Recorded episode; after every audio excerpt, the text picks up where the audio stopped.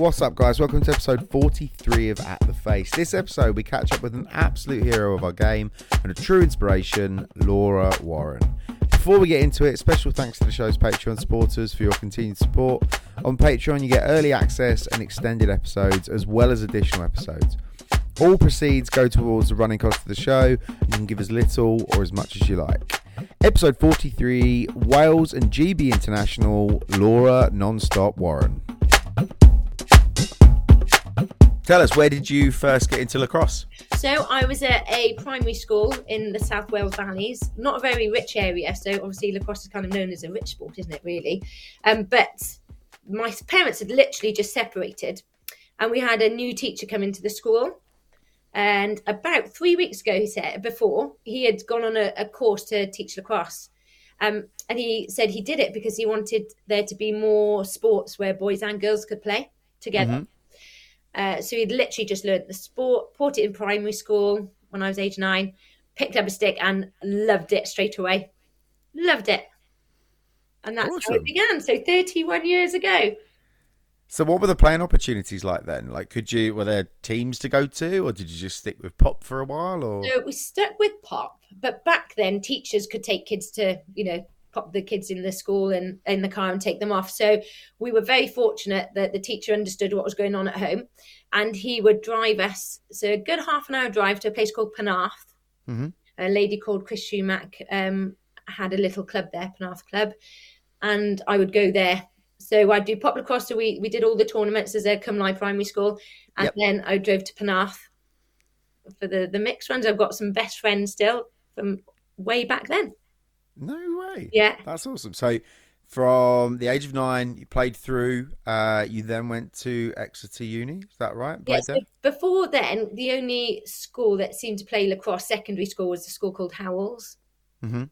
Um, and luckily, one of the teachers had uh, was coaching at Penarth Lacrosse Club, so somehow got us in to Howells, and that's where I played throughout school. Then, and then yeah, headed off to Exeter for a year, thinking I was going to be there for three years, but I didn't because obviously Maryland came along. Yeah, absolutely. Well, we're um, we're going to talk about Maryland a little bit down the line. Um, awesome. All right, so you literally played pop from the age of nine. Absolutely loved it and just Yeah. stuck with it. What was it about it that you do you remember? What was it about it that you like really got? Because pops pops is similar to you know women's and and the the field game and such, but So sit there's some big differences. Yeah. So, so um, because I was a footballer um then, and I just love ball sports. I don't I don't know what it was about lacrosse. I just found it fun, and I think because I was quite lucky, I could catch quite quick. You know, as a Yeah, yeah. like, and because you could do it then, I it just came naturally, and because I just enjoyed it, and I think it was an outlet from what was going on at home. Yeah. So I would just we were fortunate to be given the stick to take home. So I remember Oh, just going to the garages and, and just playing. And yeah, then, if you can get, if you can get over that hurdle of being able to pass and catch, that's going to be much more enjoyable a lot quicker, isn't it? exactly, yeah. So I think I was lucky with with that. Okay. All right. Awesome. Um, Laura, who is your favourite person in the game? Do you know this is really tough because I like any person that's nice, basically. But um, so obviously, most people would say players like Charlotte North and and things like people like that. If I had to pick someone stateside, it would be someone like Lizzie Colson because Okay. she is a grafter. She works. She's interception queen. She's just a workhorse. Workhorses are like my favorite type of people. Someone who just doesn't give up, and you can just see they love the sport. Not selfish players. They just they they just love it. But if I had to pick people, I would. Do you know Charlotte Williams, Willie from Team Wales? She is one Yeah, of my favourite players to play with because she is just gritty. And I know she is just not going to give in. And there is nothing more special than playing next to a teammate that you know is just going to literally put her body on, on the line. So I say I've got lots of players, but particularly I love playing with Willie. Awesome. All right, that's cool. It is a really hard question as well. Like you said, any anyone that's nice, you'll. Te- I tend to find lacrosse people are nice. We tend to be nice people, if you know what I mean. Yeah. You, you meet people in the game, you think like, you know what, we're not even good friends, and I haven't seen you for a couple of years, but you'll have a good chat with them. They're nice people to talk to. Yeah, it doesn't matter whether Wales, England, Scotland, just anyone. But do you know when that question came to mind as well? I, there was an, there's another player, but they're not a lacrosse player. Can I tell you who else? Is Yeah, yeah, yeah. Of course, go for it. It's Gareth Bale. Obviously, I'm Welsh. Okay. Yep, yep. The thing I really resonate with him is he's older, obviously not my age, but obviously, well, so he used to be a superstar. He still is a superstar, but um, he's had in- injuries and different things. But he's adapted himself, I think, to how his playing skills have changed. Changed. Yeah, absolutely. Um, and there was one match, oh, I can't remember when it was last year. It was one of the Euro qualifiers, possibly, or even the Euros, and he missed a penalty. And you could just see in his body language, it was like he just dropped it straight away. Yeah. And then he was able then to go and create two goals from corners, literally straight after. And it's just the fact that he's a player that, you know, he just makes a mistake and just cracks on. Yeah, yeah. The mindset of it. Yeah. It's, what's the point in dwelling on that? Yeah. Get on, do something a bit better Yeah. instead. So I've got my lacrosse players and my football players who He's a great player. Gareth Bale's a great yeah, player. you just kind of just we see it because um, where I train on my own, it's right where the Welsh football team play. Oh, really? Uh, you know, see them about, and uh, one of my best friends is, works in the FAW, and just thought he just sounds like yeah, just a nice person. Awesome. All right, that's cool. Two two quality individuals there, that's for sure. Yeah. Um, all right, let's flip that question on its head. Uh, your biggest grudge in the game? Oh, when the final whistle goes, literally, You I just want to carry on playing? I just love it. Um, you know, that's such a hard question because the game has definitely developed, hasn't it, over over the years. I think I'm the wrong person to ask this question just because I'm one of those who will just go with the flow. Okay. So if you know if if there's a change, I'm like, well, I can't do anything about the change, so I'm just gonna gonna play. If um yeah, so that's a. I don't think I have any. Is that like a natural? Is that does that come naturally to you, or is that a mindset that you've tried to I think create? If you know a what I mean? mindset I've created. So I think from um because I love sports psychology and because with my job and I'm a people watcher, I like learning about people. So What is it you do for a job? so I do a little bit of, both. Um, so I've owned some ladies' fitness centres before, but I've run a business called Fit Mama UK. Yep. Yeah, I saw the email. Yeah, so um, I train women postnatally, Oh wow. so pregnancy and postnatal back to fitness and things. But the other side thing is something called Girls in Sport, where mentoring. Okay. Um, so I just love learning about people. So it's definitely a, a developed skill there. I think because um, growing up, going from I think when we had my parents together, big brother and big sister in the house, and everyone seemed to disappear. So I think I'm looking into you know different things where. Um, kind of not like abandonment theory, but you kind of felt left. So you kind of felt a bit sorry for yourself growing up, Yeah, and then yeah. um, I think um, with the separation I had and how years were in, into that, I kind of you kind of feel felt sorry for yourself, and you. But then I was like, I snapped out of that. I, I thought, you know, it's no one else can, you know, help yourself. Really, you have to do it yourself. You either want to make excuses for what's going on, blame everyone else, or and be miserable for the rest of their life, or you just flip it over, find the positive. So I can look back now at all the stuff that's happened, and I'm just so grateful for it all. And now I think I've just learned to something happens, okay, well, what there's there's a reason for it's happened, it, that it's happened, and um, try and use it positively. I know it sounds cheesy, but No, absolutely. either Absolutely. misery or pick, you know, being happy. As you know, people pay very good money to get that kind of um I wouldn't say info, but get that kind of assistance and help and outlook because it's I think as humans we quite naturally just go to negative, don't we? It's the thing Oh, that we yeah. we blame everyone else and we go negative, and that's the Yeah. easy thing to do. So And it, that's and you, awesome. and you can kind of like notice something like we're all human, aren't we? So you will have days where you maybe not feeling as upbeat as you want, or some things, you know, you're not feeling the best. But as long as you can recognise that, and then over, over years, I think you just gain experience of finding your tools that that help you get back in, Yeah. in feeling a bit brighter and stuff. Absolutely. Just There's um lacrosse. The answer. Bit right. Well, yeah, absolutely. Running around, having fun, enjoying yourself. It's it's it's not always easy to get out and do it, as we know. But it's I always feel better after a training session or Yeah. something like that.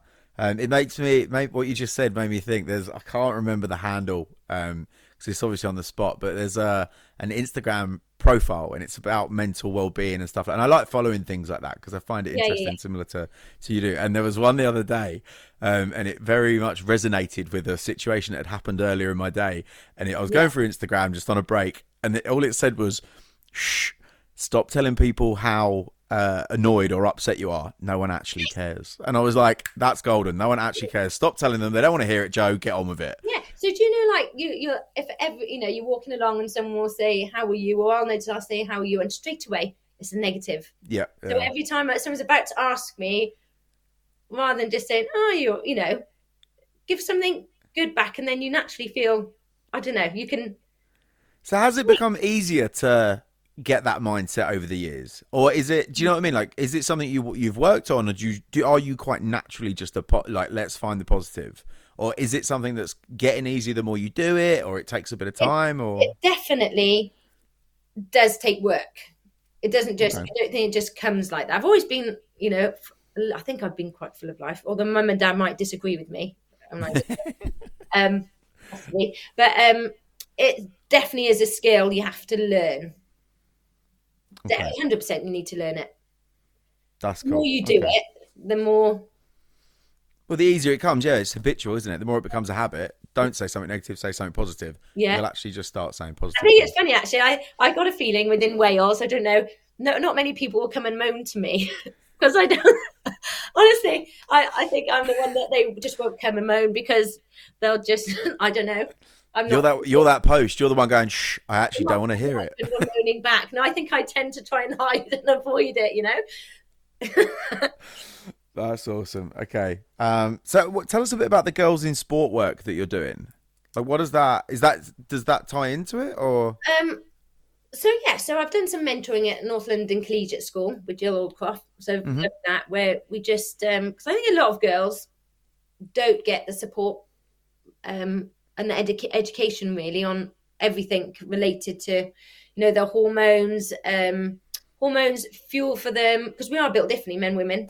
absolutely? Um, so I've loved that, but we've just literally about to finish next week something here in Wales. We've got some funding from Cardiff Summer of Fun to run a nine-week girls in sport course. So once a week, we've got different age groups, um, and anyone that plays any girl sport is invited along. And we've had different topics each week, covering fuel, covering menstrual cycle, covering uh, dealing with you know work, school, dealing with coaches, um, dealing with setbacks. Um, but at the start of that, we do different workouts together. So all different sports coming together to work out. Just because I think a lot of girls drop out of support because they don't have the right friendship groups, right support groups. Yeah. Because, You know, it's back then it wasn't cool to be sporty. It is now. I think it's a big thing to. It's certainly changed. It's certainly changed massively for the better, obviously. But yeah, I agree with you. Back then, I, th- I think the general rule of thumb was you hit 13, you stop playing sport as a female. Like when I was growing up, it was not a thing. No, exactly. So we're just trying to get all girls from different sports to support each other. You know, so I've absolutely loved that this week. That's amazing. I'm also a mentor on something called the True Athlete Project. I don't know if anyone's heard of that. Um, so again, we're we're mentoring. So it's um, people can get funded places, I believe, and you get paired up with a mentor. So there's some Olympians on there uh, mentoring as well. You meet with your your Oh, mentee wow. every week, and again, you're just there for that voice because I think you can have in in sports, you can have your S and C, you can have your physio, you can have your coach. There's no one kind of there to tie it all in and for them to chat to without any having any worry that the coach might be not in want to hear that or worry Yeah. that their S and C might not let them do this and, and that. So it's just having that person to to let it out to really. You are super busy, without a shadow of a doubt. That's for sure. It's good fun. All right, cool. Um, Laura, what would you change about the game if you could? Oh Lord, what would I change about the game? Do I have to have an answer? No, if you're happy with the game as it is, then you're happy with the game as it is. I do don't want them to get rid of the ten aside. I don't want it. To, I love six aside, but I just definitely don't want it to become just a six aside. I'm hoping it will stay a bit like rugby. You know, you get your your bigger team and then your your sevens. Yep. So I am worried that the game will change drastically to what I've kind of grown up with. Um, so that I'm just yeah. So I, I just don't want them to to get rid of what we know is the main The, the field game as yeah, such. field game. It's funny because it's we're a small sport and Yeah. we need to be doing absolutely everything we can to get more people into it. And I know that a lot of people, I think, I don't know if a lot of people are worried as such, but if field was fit to bring in people to the sport, it would have done it. We would have done it by now. And I think, I mean, you've played sixes, obviously. Um, it's it's a great game. It's a different kind of game, but it is possibly that vessel that we need to get more people into the sport. Now, I wonder once they play sixes, once they play that development game, and then they see field, I I'd struggle to believe that someone would solely be interested in sixes. If I'm if I'm honest, I think they're going to see field, or I like to think they would. They're going to see field. They're going to see the field game and how it's played, and in that little, it's more detailed. There are more rules. It's that little bit more technical. And once they've got the grasp of sixes, I fully see it being a, an open door into the field Yeah, game for yeah. these people. So like I when I first played sixes at the fly, one of the first feelings I had come back was kind of a bit of deja vu from Pop Lacrosse. I honestly, I think that's why I loved it because you could just catch the ball and run, and yeah. then find a free player or even go to goal. Um, it was just just fast, and I think that's one of the the things I really loved about the sixes straight away. It was so those coming from Pop Lacrosse, I think won't be scared to go to sixes because it's very similar. yeah, yeah, yeah. It's a good six. transition. Yeah, and then it's something else to then get really excited. Yeah. I think what people are getting hung up about a little bit is that you've got governing bodies and World Lacrosse that are pumping all the time and, and, and efforts into sixes, and they're going to. It's the one thing that they can use to sell the sport. You Yeah. know, like I said, they'd have sold field already if they could. So, exactly. all right. So as long as 10, 10 aside still Yeah. around, you're you're all right with it. Yeah, and I love with ten aside you get more teammates. Yeah, that's true. That's So true. that's I think something I really, really do love as well. More teammates you have, the better. You know, more sisters. All right, cool, cool, cool. Um, so, who do you want the listeners uh, of the show to go and follow on social media? It doesn't have to be lacrosse related. you have to go and follow FAW Wales All right. just because um, I don't know, they're great. Um, and okay, so there's something called the Fab Story. All right. So FAB story. Yeah. So Okay. this might not be for everyone, but they have a lot of tips. Yeah, I'm just checking it's called that. They have a lot of like self care tips. Will just pop up reminders of things to do to kind of look after yourself. Some motivational quotes every now and again, uh, but it's all positive. You know, it's all things that because even though I think we know how to look after ourselves and we know what things we should be doing, you go on autopilot and you forgot you forget sometimes and so there's great reminders on there Awesome. Is that on Instagram? Okay. yeah that's on instagram it was instagram you said wasn't it or was it Whatever you want. yeah yeah, can- yeah. so that yeah We do not restrict people to one social media platform. It can be whatever. there is a great app called motivation Okay. Uh, so again, it's obviously quotes. Some people might not want quotes, but you can set your um, you can set it up so that you can you know get pinged five times a day, ten times a day, and it'll just be like a short quote or or anything. But it might just come at a brilliant time. It might just it might just say the word smile, or it might eh, just anything. But it, again, it's cheesy, but it's just again that positive reinforcement all the time. Do you ever? this Go is on. such a weird question. Do you ever get? Because I do this. So I have. A, I've had a few things like that on my phone before, and they flash up, and I'm like, piss off! Like right now, no, go away. I don't need you right now. Do you ever get that, or is it always like that's worked? I feel amazing after receiving that, and that's great. No, so I never get annoyed. I might get like, oh, that one's not worked for me, or that one doesn't mean anything. But I'll just like swipe it off, you know. All right, So no, just me. no, no, I'm sure there's everyone else. I've just been told I'm ultra kind of woohoo. So You are. You're a very positive person. not all the time. Well, try to. But you know what, mm. Joe? If I ever do, if that does ever happen now, though, I'm gonna just message you straight away. It Hey, happens. Joe, I've been pinged and I'm annoyed. It's usually something at work. You know, when you're in a bad work situation, you're stressed and you're going, and you think, because because it's a bit of effort. The whole self help thing, it actually does. It's not like effortless. It takes effort. You've got to have that mindset. You've got to positively Yeah. reinforce yourself. And you know when you're like, I need something a bit more than a text right now. Thank you, but I'm going to put you back over there. That hasn't helped one bit. Um, Yeah. It's just happened a couple of times. That's all I thought. If it happens, Joe, give me a call. I'll just tell you. I'll have you on speed dial. You'll regret. No, You'll you, regret that. no, you must probably just start blocking me now because you're happy. All right, cool. Laura, what are you up to away from lacrosse? Hobbies, from etc. So, uh, one of my favourite things at the moment is I started an under sevens football team. No way. Yeah, so my son was on the waiting list for about a year somewhere, and he was just getting Wait, there's a waiting list for to It's play football. yeah here and where in the teams around here. Yeah, so No at the hub way. of the Welsh football team, you know, it's where they train and everything. So it's it's huge here. So there's waiting list. So I just thought we better. That's a that's a bit of a I don't know what you'd call it. That's not right. That's not good for no, no, you're making kids wait to play sport. Yeah, yeah. So I've got, I've even got a waiting list of about three kids on mine now. So No way. it's just getting coaches to come along. I can imagine. How's how's it going? Tell us about that. Under sevens football. It's just brilliant. So um, just, uh, I'm learning. I'm getting myself out of the comfort zone. Get to do it, with my kids. I'm getting to meet so many new people, and yeah, so I, I feel like that's kind of helping me in the lacrosse setting as well. I don't because I'm having to. In fact, you know, some I did speak to someone once as well in America, and they said some of the best lacrosse players out there had come from soccer Oh really? because obviously your footwork on the balls, the skill work and stuff. So um, I try and play as much as I can with my kids now to try and get my footwork back for, from ACL and everything. So so that's good. And then I love uh, free time as well. Just a bit of a learning geek. Anything to do with health, fitness, mental well being.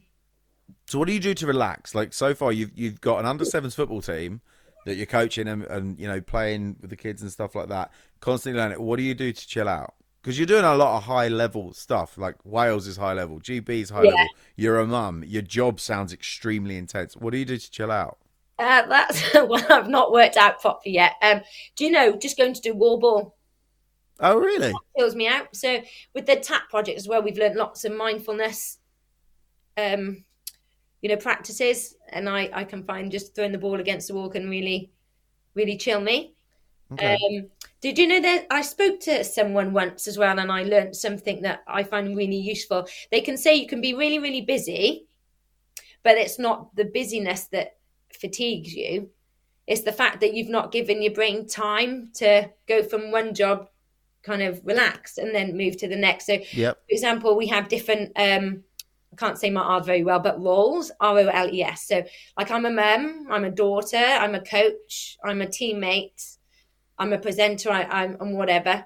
Um, so, I might have just dropped the kids off at school, and I might have work starting in ten minutes. But what I need to do within that ten minutes is kind of just think, right, I've gone from having to be this organized or kind of not yell because I don't yell at kids really, but I've I've gone from being a mum, so now I need to kind of park that. And ne- sorry, and now what do I need to do to move on to my next thing? Well, I need to to go and stand in a room of twelve mums, fifteen babies, and I need to stand there confident, and I need to know what's. Do you know? Do you know what I mean? So you're, you're leaving one one thing behind, giving yourself time to go, and then recharge for for the next. It's taking one hat off and putting one on, isn't Yeah. it? And you different requirements for different Yeah, so different hats. Yeah, so it's acknowledging that you've dropped one and you're moving on, not going just on autopilot. I find that that really does help. Um, reading, reading is another thing I, I think can relax you even for ten minutes. Walking, but I'm still to find the magic thing that really chills me out. These are all still really intense things, other than reading. But they're all they're all you know even going for a walk. It can be Yeah. quite intense. the reading will happen about as soon as I get into bed and the last two pages and then just gone. But That's me. When someone says read, I'm like, that's how I sleep. That's Yeah. how I literally get ready for. It takes me about two years to finish a book. All right, so uh, we still got background to lacrosse somehow, but yeah, okay. You're very busy in lacrosse, and you're very busy um, away from lacrosse as well. Um, okay, so you've just had the the last the summer has been insane on the lacrosse calendar. Um, you've had the summer of all summers to talk to us about. You went to Maryland and then it was back to back straight down to Alabama. Um, it's new for everyone, but what was it like playing in two like high level international tournaments back to back? So it was just the best experience. So it's funny because it feels like it's not happened now. Everyone will ask me at home, "How was it?" I was like, "It's like it's a different person. It wasn't me." It's it's really hard to explain. Really? Yeah, but that that's just my dream. Living life as an athlete is just the best thing in the world. Um, it's it's it's just a dream. So it's funny. I joked to the kids once. Said, "In my next life." Um, I either want to come back. Well, lacrosse will be great then, but you know, different sport or di- different whatever. Just because I just want to be able to play every day. I want to be on that team. I, want to be around my teammates all the time. I want to be in the locker room. I want to have work. You know, have twenty people around me that we're all trying to achieve the same.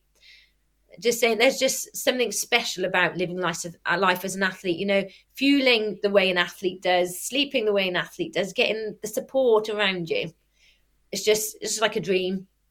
And now yeah. back home is just totally the you know you have to really motivate yourself to to be that athlete because I don't have any you know teammates around here. I don't have you know my friends aren't sporty sporty. Yeah. So it's yeah, t- totally different. Like it's not happened. I suppose it allows you to um, separate yourself from the the tournament and what's going on and other stuff going on in your life. Because obviously at home you're expected to do it all do the training yeah. turn up to absolutely everything. But at a tournament it's just tournament time. It is just tournament time. But it's um, interesting. So 2013 was the time i took my little boy eight month old to play at the world cup. But this one kind of had a choice but not choice. The kids didn't come with me. But it made such a difference because yeah, I bet. compartmentalized and you could just focus on playing lacrosse. And what did your teammates need at the time? It was yeah you could just focus on playing lacrosse. That was your goal. Amazing. All right cool. So how were they what was it the obviously it's two huge tournaments. Um, the world champs is you can kind of you know what you're going to get from that. There, there's a, a, blueprint there that's gone back to back. But Alabama yeah. was a completely new tournament. I know you'd been to the previous one, the World Games, Poland, yeah. um, with women's cross. How was that? Like, was it was it what you expected? Uh, did it live up to expectations? This World Games was the first World Games I went to was awesome as well, but this one was just I love the World Games because you were different athletes from different sports. Yep. And it's just inc- you just see like pure looking athletes. Like, whoa, how do you get so fit and everything? And it just like it's funny. I'd look at them. And I think, oh, we're with athletes, and then you'd be like, I say, Laura, well, I, you're playing the same sport, uh, sport in that tournament, so you've got to yeah. be. You know, it's it's still weird. Like I see me as just little Laura, and you know them as there's athletes. So that was really cool to see, and the fact you could just walk past the fridge and pick a, a drink up, a water bottle. There were just drinks everywhere for you, and just walking into a canteen and having any type of food you wanted three yeah. times a day. Just seeing the different sports, all the different countries. So that's I think why the World Games is really special because you're with other sports. That is great, and the facilities there were were really top class. Uh, World Games, the accommodation, yeah, America America tends to not do things by halves, do they? But then we were walking one day, me and a couple of the Scots, and um, there was just you know like a tall rise tower or flats or whatever, and there was this huge drop down that just covered the building of people playing lacrosse. No way. That was that was really cool. I was like, "Well, look at that!" You know, just seeing lacrosse as one of the the main things. That was real special. That's awesome. Not as special as seeing though in the bars, not that we were drinking or anything, but you know when you had team socials with the, the parents and folk, seeing lacrosse on the TV. But the yeah. World Cup and the World Game, what that you're actually playing in was up on the TV. That was yeah. special. That's cool. So obviously, it's, uh, I'm guessing it's every four years the World Games, right? Yes. Obviously, you played in the last one and you've played in the one just gone. What was the? Was there a big difference between them? The boys obviously came out this time. Was there a different feel to it? Like lacrosse had more of a presence, or yeah. So I, the facilities were way better this time, and because it felt like as well, you were all together in like the same campus. Yep. World game, the first 2017 didn't feel that you were really with other people. Okay. Uh, so, so that was really a huge difference. And it was great having the, the men there as well, even though there was an overlap. Um, but I think also the leader because we'd had training together, and you really got to bond, you know, with the, with the the players, and we'd played in Portugal before as well. Yep. Yeah. Uh, I think that made it, and I think for me personally, coming back from injury in ACL, this one was even more special.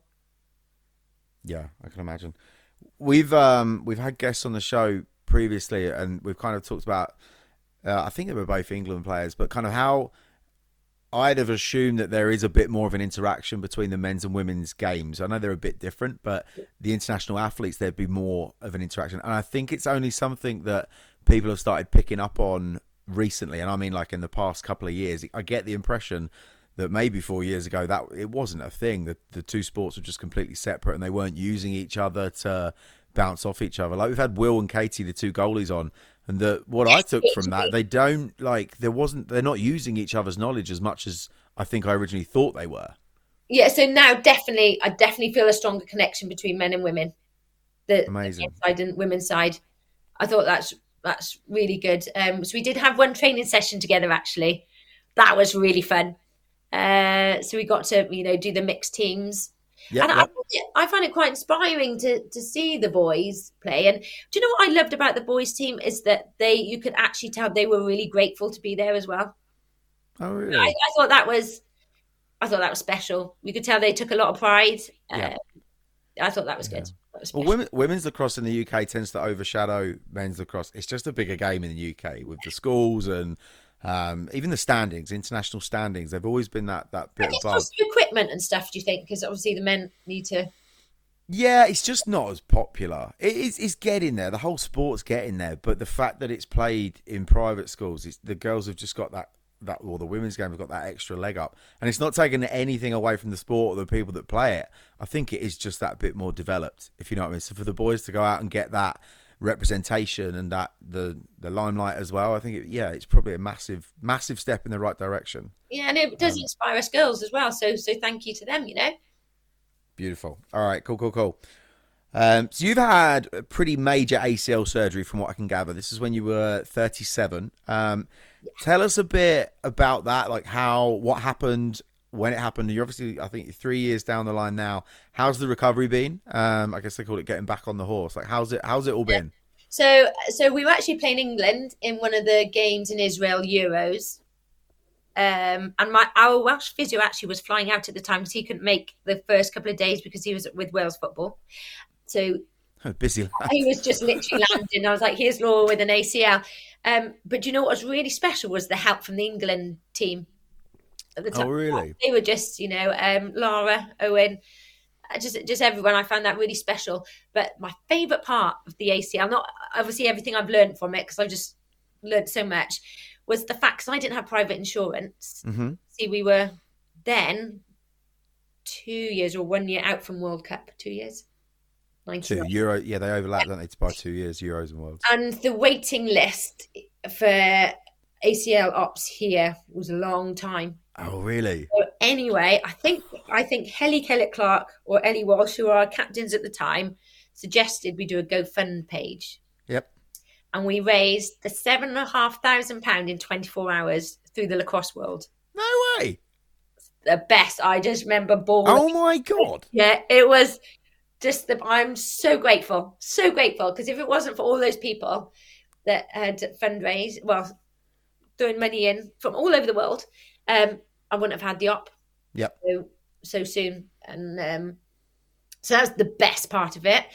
Um, obviously, we had lockdown during the main bit, so a lot of people say, "Oh, well, that was bad for my rehab," but actually, I thought that was better because not Yeah, I can imagine that's actually really beneficial. um, luckily, I was lent equipment, um, and my physio was just up the road, so he was just bang on my case. You know, are you doing this? Um, uh, so I've learnt loads, but the great thing is now that I can relate more to people that get injured. So if I see teammates getting injured, because Yep. you are definitely alone. I didn't. I didn't feel that alone because I went to seek help. You know, if I was feeling a bit, uh, I'd go and tell people I felt a bit. Uh. Um, so now, if you know people are injured, like the coaches, I think they need to keep checking in with the players. Don't just leave them. if you know, just a little pho- phone call, a little voice note. How are you today? You know, how's your rehab going? Um, our coaches were great with that. That that made a big difference. Uh, the and the coaches giving you jobs to do. At Yep. training Yeah. So you feel involved more, right? Yeah, but but you've got to.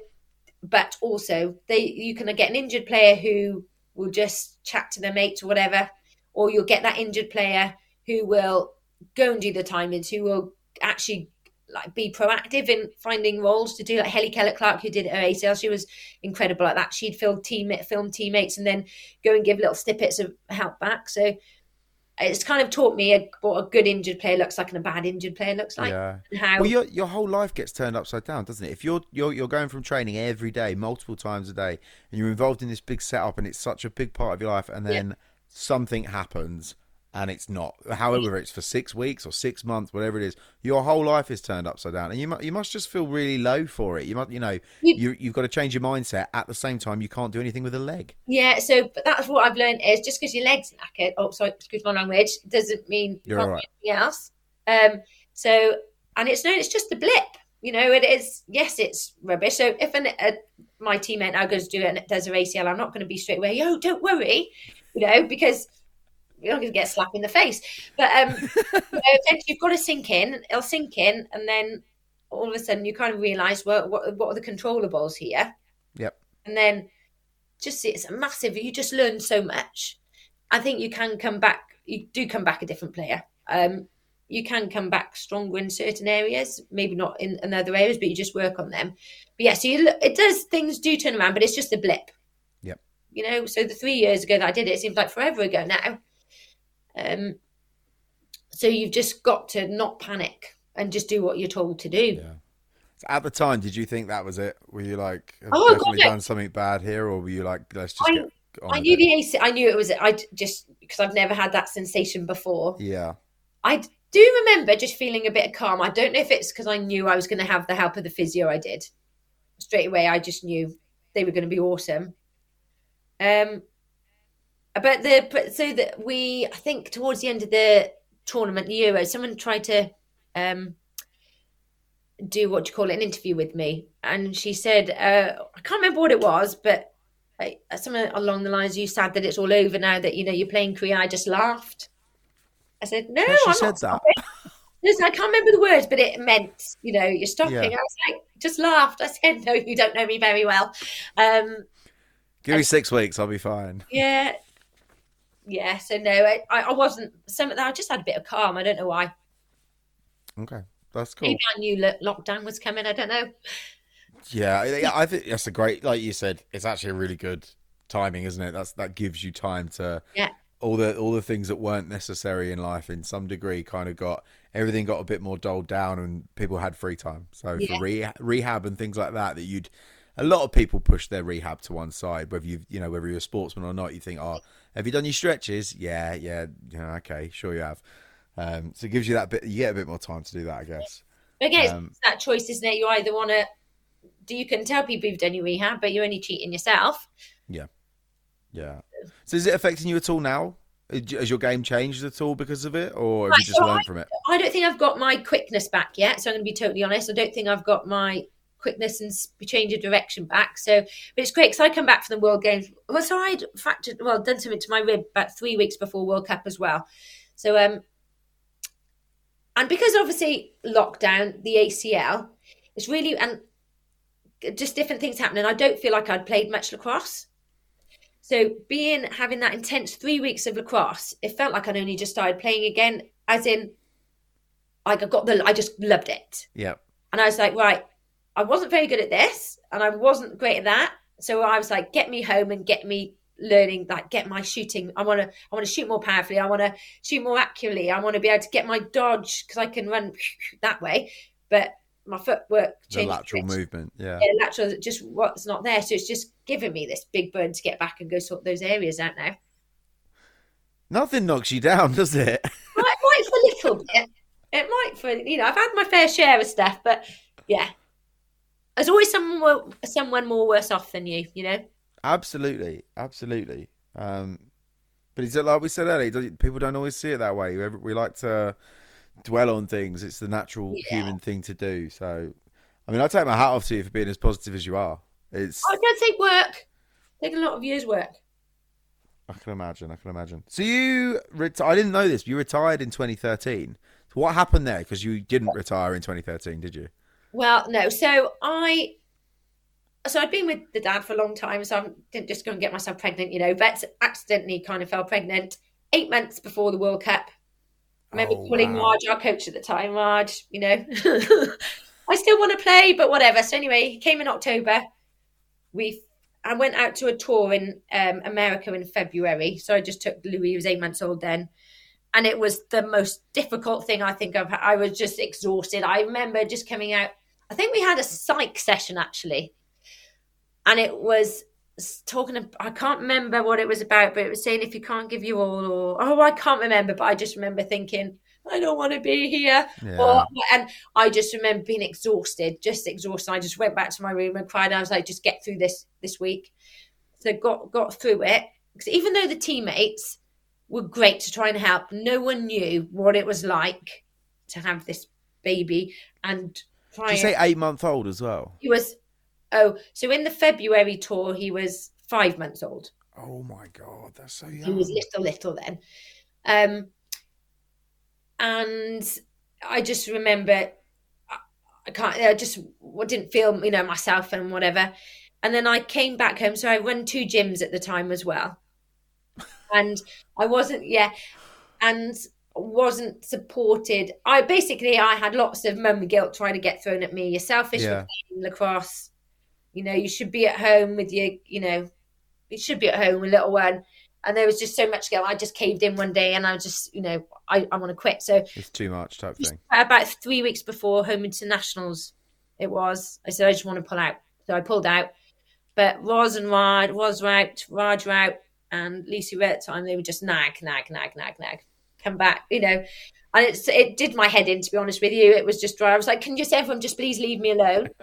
so much so it was on my mind. I remember driving home once, and I went to put. I had an, a petrol car at the time, so I went to put, you know, the petrol thingy in. And I was like, it's not fitting in. It's not fitting in. So I just pressed the button anyway. So I ended up putting diesel in my car Oh, because no. I on this, do I go back to lacrosse or do I not? Not so cursing. I think that cost me about 250 quid. so I remember hating everyone at the time, hating everyone at the time. Just like, leave me alone.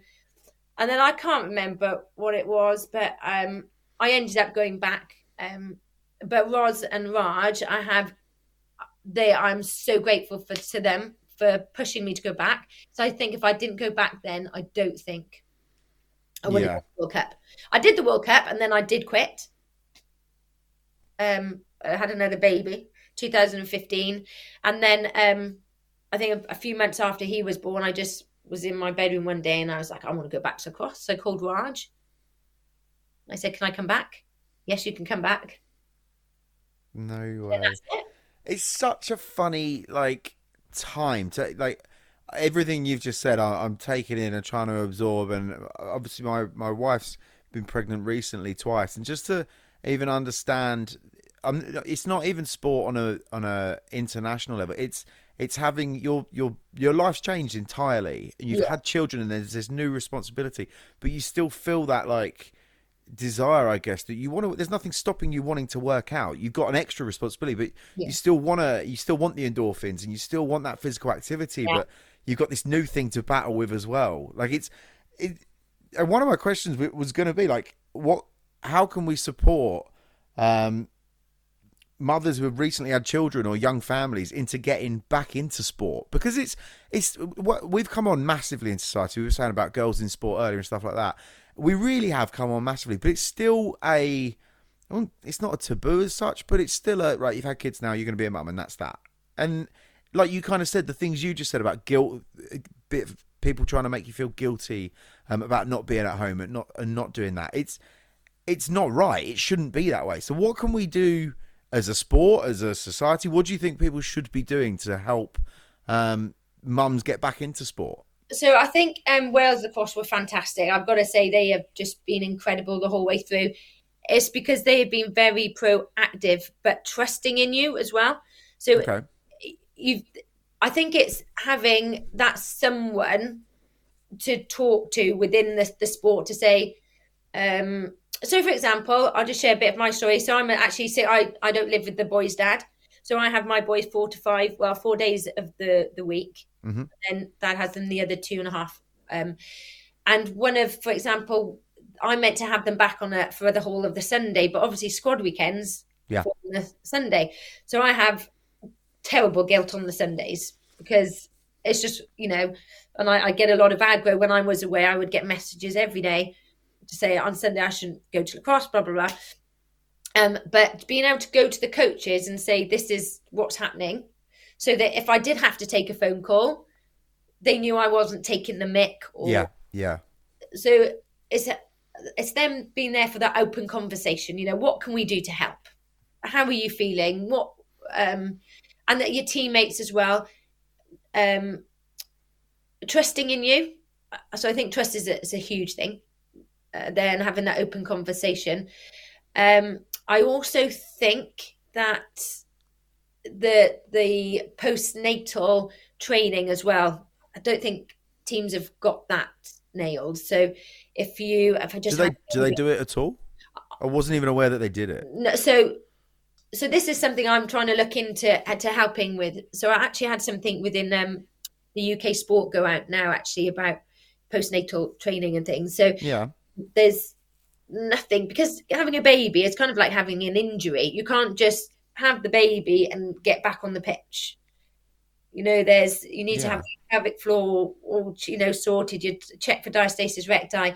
Um, so you need the healing part then obviously you lose strength everything so you need that strength build up as well gradually and then the actual return to play protocols like an acl really yeah um and I, I don't know if any of the governing bodies of lacrosse at the moment actually have a postnatal plan whether the s and c's have you know a plan whether so I, I want the the sports to have that connections with the midwives and the health visitors as well during the pregnancy and the and the postnatal period. So so that they can kind of share information. You know like say for example a player gets injured the physio will speak with the s&c yeah yeah so I, I think there needs to be that that framework of them all you know connecting together where yeah, so I, that's why I started FitMama actually. Um, oh God, I'm, not plugging here.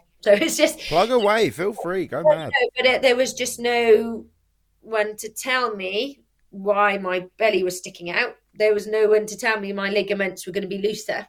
There was yeah. no one to tell me that my hormones would be different and this is going to affect your body. I'm pointing out the obvious here, but your body's gone from trained athlete, this is what I'm aiming to do, to you're going to have a baby. I need to actually prepare you for that. Not too worried about you being an athlete right yeah, now. Yeah, like, Your body does the changing for you, doesn't it? Yeah, and it's just all the the, the health, the mental care as well.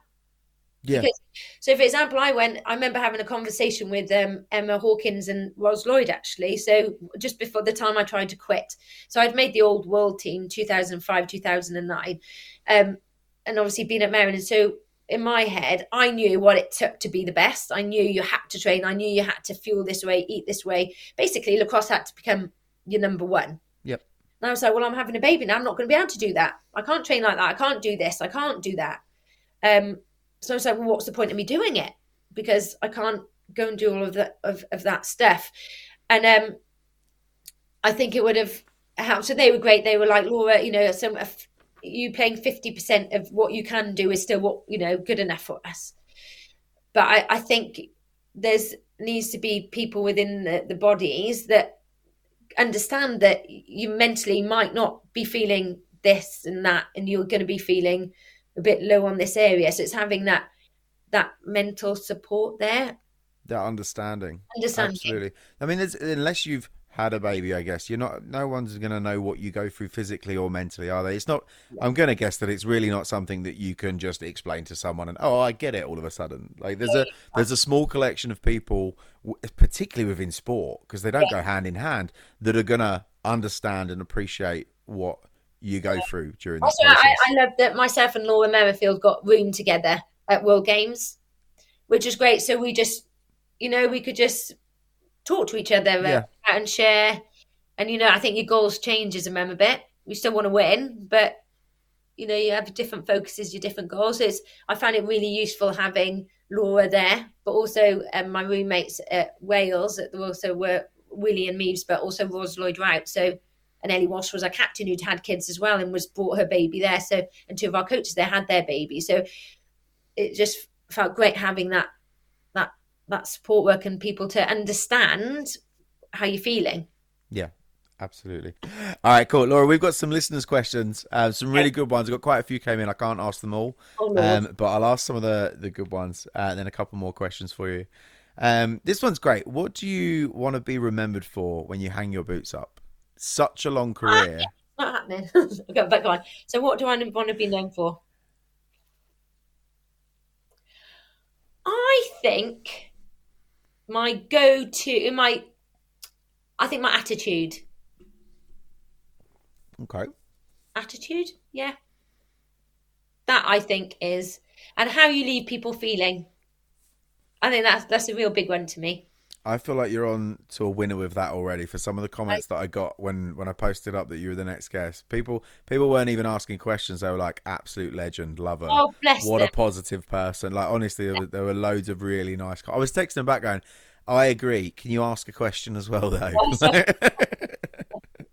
But yeah, I think for that. But um, yeah, that that really, and maybe now because I've still got some years ahead.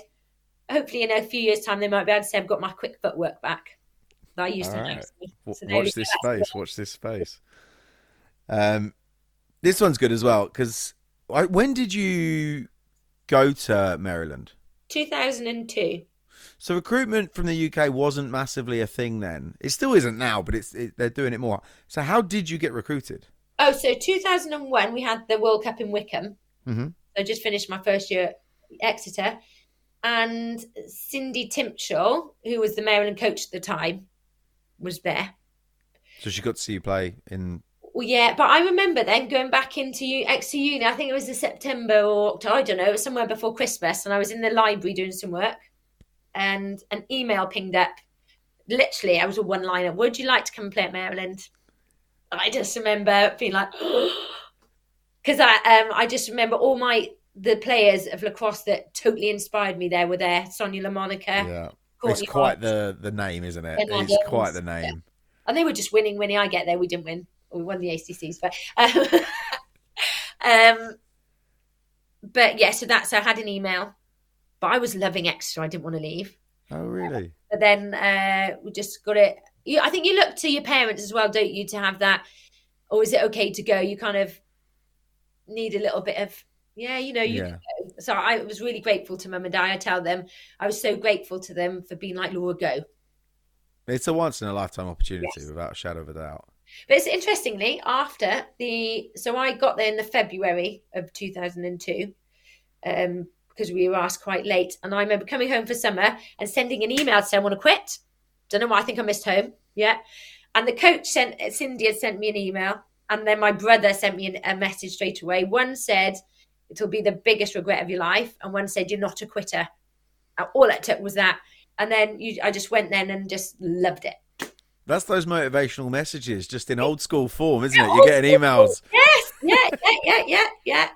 So again, super grateful to for for that. for well timed emails. So, what Yeah. did you? This is a very vague question. What did you? T- what's your biggest takeaway from that experience? Biggest takeaway from Maryland. Oh, okay. So it was the having to literally not take anything for granted Okay. because you had to work your socks off to get picked. So luckily, I became a starter for the two seasons, but you just had to. You couldn't take anything for granted. You had to get that ground ball. You had to get. So you, so I was pushed. So I know what it was like to be uncomfortable.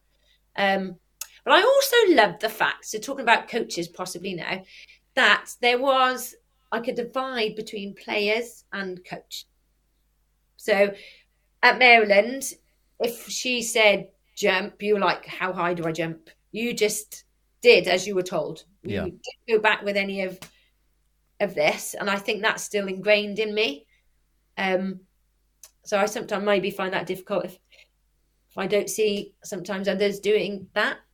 But also grateful for them sometimes for trying to make change and things. But um, I just from Maryland, it was you just do. I mean, in practice terms, when you're practicing, do as you're told. Yeah, it sounds like undiluted lacrosse, doesn't it? Just like just very full on lacrosse the whole time. It, and it was. It it was. You just everything was around lacrosse. awesome. Yeah. Okay. Uh, this one's a good one. What motivates you? So it's funny. Someone asked me again this the other day. Um, so I think I always chase the post-workout feeling. it's just you just know um, you just know you're going to feel better afterwards. Um, and I think because I've done it for so long, it's ingrained in me now that I've got to go and train. Um, so I just know it makes me feel good. Awesome. That is my motivation. You hear everyone say it. I, I, I don't want to do it. I don't want to do it. I don't do it. I Feel better after doing that. The amount of times I've said that myself, and the next time I go and do a workout, I'm like, I can't be bothered. I can't be bothered. I can't be bothered. Yes. I feel better after that. Funny that. Oh, honestly, there'll be days I don't want to do it, and there'll be like training session with Wales when it's absolutely peeing it down with rain, Yeah. and it's you're tired or I don't know time of the month oh, or anything. You know, I just don't want to be. But that feeling of when you leave squad, it's like, damn, yes, you know. Ticks it off, completed it. Awesome. All right, I got two more, um, both really good questions. Um, what's your best advice for junior international players making the transition to seniors?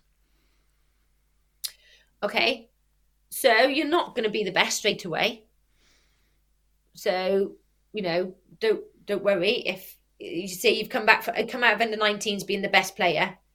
Um, just know it takes time. Um, don't blame other people.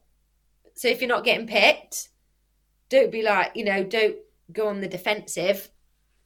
It is be like okay, so I'm not getting picked. So so what do I need to do?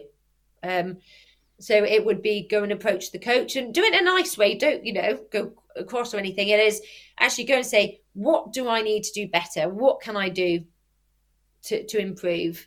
Um, so yeah, don't, you know, if excuses start to come in, you know, where you start blaming others, no.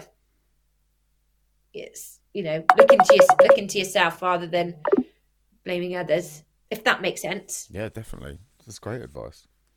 I might take that myself and just apply it to my life. Yeah, I'm trying myself. But it honestly makes such a, you know, because straight away we think on the negative and then, and it's don't quit, right? So if they've got college work, money, they must probably want to get boyfriends or whatever, girlfriends, whatever they want. Um, but they can balance it all. You can have it all as well. You're so young. Do not go quitting just Okay. because you want to go and become a doctor. Ros Lloyd Wright, incredible. El- Ellie Walsh, Emma Hawkins, the Welsh ones. You know, there's Scott, you know, Elsa, um, Jenny Aiton, loads of different people who've gone into, you know, degrees where they are so, and jobs that are so intense. yeah. It's quite the family at Wales, isn't it? Every time I talk to some of the, the, the Welsh players or the staff, there is such a family feel. I don't. I'm not saying it's not like that with other international teams, but it's not as much as I, I get a serious family feeling from particularly the women's team. everyone back. We are just one big family. You can just get on the phone to, to any to any of them, with whether they're younger, older. It is um, it's a very special place. Cool, cool, cool. Um, right, that takes us nicely into the last listener's question. Um, how do you balance it all and do so with such grace and positivity? Oh, bless them. Oh. Uh, so you need a diary. I know, so but I try and get my clients to do this. A lot of people don't have a diary. And it is plan the week. It's also it's also knowing why you do something. So I know lacrosse into my life. So, so imagine you've got life as like a stool with like different pillars. Yep. some stores you can't you know they might not be stable. You can't really control. They might come from your life go from your life. But lacrosse can always be there. Whether you've injured you've had a baby or you've had to take a break lacrosse will always be there. So um to me that's really important so even when i you know eventually one day when i do stop i you know i want to be involved in either mentoring coaching wh- whatever but i know that that lacrosse will be there so that's I'm going to make sure I fit that in because it's really important. So Um, but it's also being around, getting people around you to know how important something is. So I know through my separation, my mum and dad have just seen how important lacrosse is. So they, if if they can tell I might be struggling a little bit, you know, they will kind of say, "No, Laura, we want you. You know, go and do it." Yeah, go and enjoy it. That's your so, outlet. So it's it's it's if if you love something so much, you're going to find a way to do it. And I think I'm lucky enough to love lacrosse and love training, so I want to fit it in. Yeah. Um, and then my kids, I just have to fit them in because I have to fit them in. They're yours. yeah, and they start to learn your way, so they know they have to fit in with things. So it's, and I'm very open to the kids. I will say to them, if you don't want mummy to go to lacrosse or quit, you you just tell me, um, and they'll say, no, we know you, you you like it, and we get to go to nanny's house. So you know it's it's you knowing what's important to you it's making those around you know what's important to you and li- using your diary to so book your training in like it's a job interview or like a meeting yeah yeah i'm with you yeah I've learned that if it doesn't go on the fat, if lacrosse games don't go on the family calendar, they just don't exist. No, if you don't write it down, it doesn't happen. There's, there's like an unwritten rule. Yeah, yeah, Goes yeah. on the calendar first, you can do it. Yeah, yeah, yeah. All right, cool. Um, I got a couple more questions for you. Um, I'm curious, what do your what do your kids make of you playing at, at such a high level? I don't really think they understand. I don't. They're starting to now because they've seen my well the football caps around, and um, I don't. They've seen me on the TV, so that's what they. I think the struggle. Well, they're like, "Mummy, you've been on TV playing lacrosse." Um, but I think my oldest one isn't really into sport, so. Um, but I did hear him say to someone on the computer the other day, one of his friends, Mum, well, the day I was going, actually, he said, "Oh, Mummy's going to a World Cup now. She plays for for Wales or whatever." Oh, no so way. he had said that, and the youngest now, who's seven, actually has asked if he can start coming to some squads because he's good friends with our physio as well. So he wants to come and see how the fitness testing is and and different things. So he's getting involved a bit more. That's awesome. Okay. Cool, cool, cool. Um, so what's the the biggest difference for you now at age forty? Um, having 51. just well, yeah. I mean, use use that as as the number. What's the difference now? You've just played two back to back, um, the World Cup and the World Games. Say compared to ten years ago, I think because uh, there's not many people, there's not many forty year olds doing what you're doing. I find you so inspirational. It's unbelievable, like from a parental point of view, but a sporting point of view as well. But how's it changed for you? Yeah, so luckily I've got Ros Lloyd out, who's done the same as me. So she's she's been at every single World Cup with me, so she could answer that question hugely for you as well. Um, I what has changed? I think more of the perception, my own perception of what World Cups are like so now it's more of I kind of know what's coming, but I think the way we play is different. So back then you'd have your your starting twelve, and you would basically be on the field the whole time. Yeah, you know, and and there wouldn't be as many rotations. I think that started happening in Israel when we went to ten. So subbing is totally different now. Yeah, but I but I, I think that's what got us through to the World Games, and you know, to do a World Cup and World Games is I think an in, an injured. You know, I think that's um, because of the subbing rotations that that massively helps. Um, so I'd say yeah, subbing rotations are different, but other than that, in my head, it's yeah my perception. So now I'm just more grateful for the different things, not just the playing. I'm grateful for seeing other the, other teams, other people I've not seen for a long time. I'm grateful yeah. for actually being on the pitch. I remember at the last game of the World Cup, everyone went. I just said, I just want to sit on the pitch for a bit. I just want to sit on the pitch for 10 minutes. Just taking it in that we were actually at another World Cup, that I was able to be there, that people had paid, you know, financially to get me there. Um, so I think as you get older, you get grateful for everything linked to it, not just the playing. Yep. Okay, that's cool. So one actually one person did ask, and I thought it was a I didn't want to ask it because it, it does kind of make it sound like there's an end point.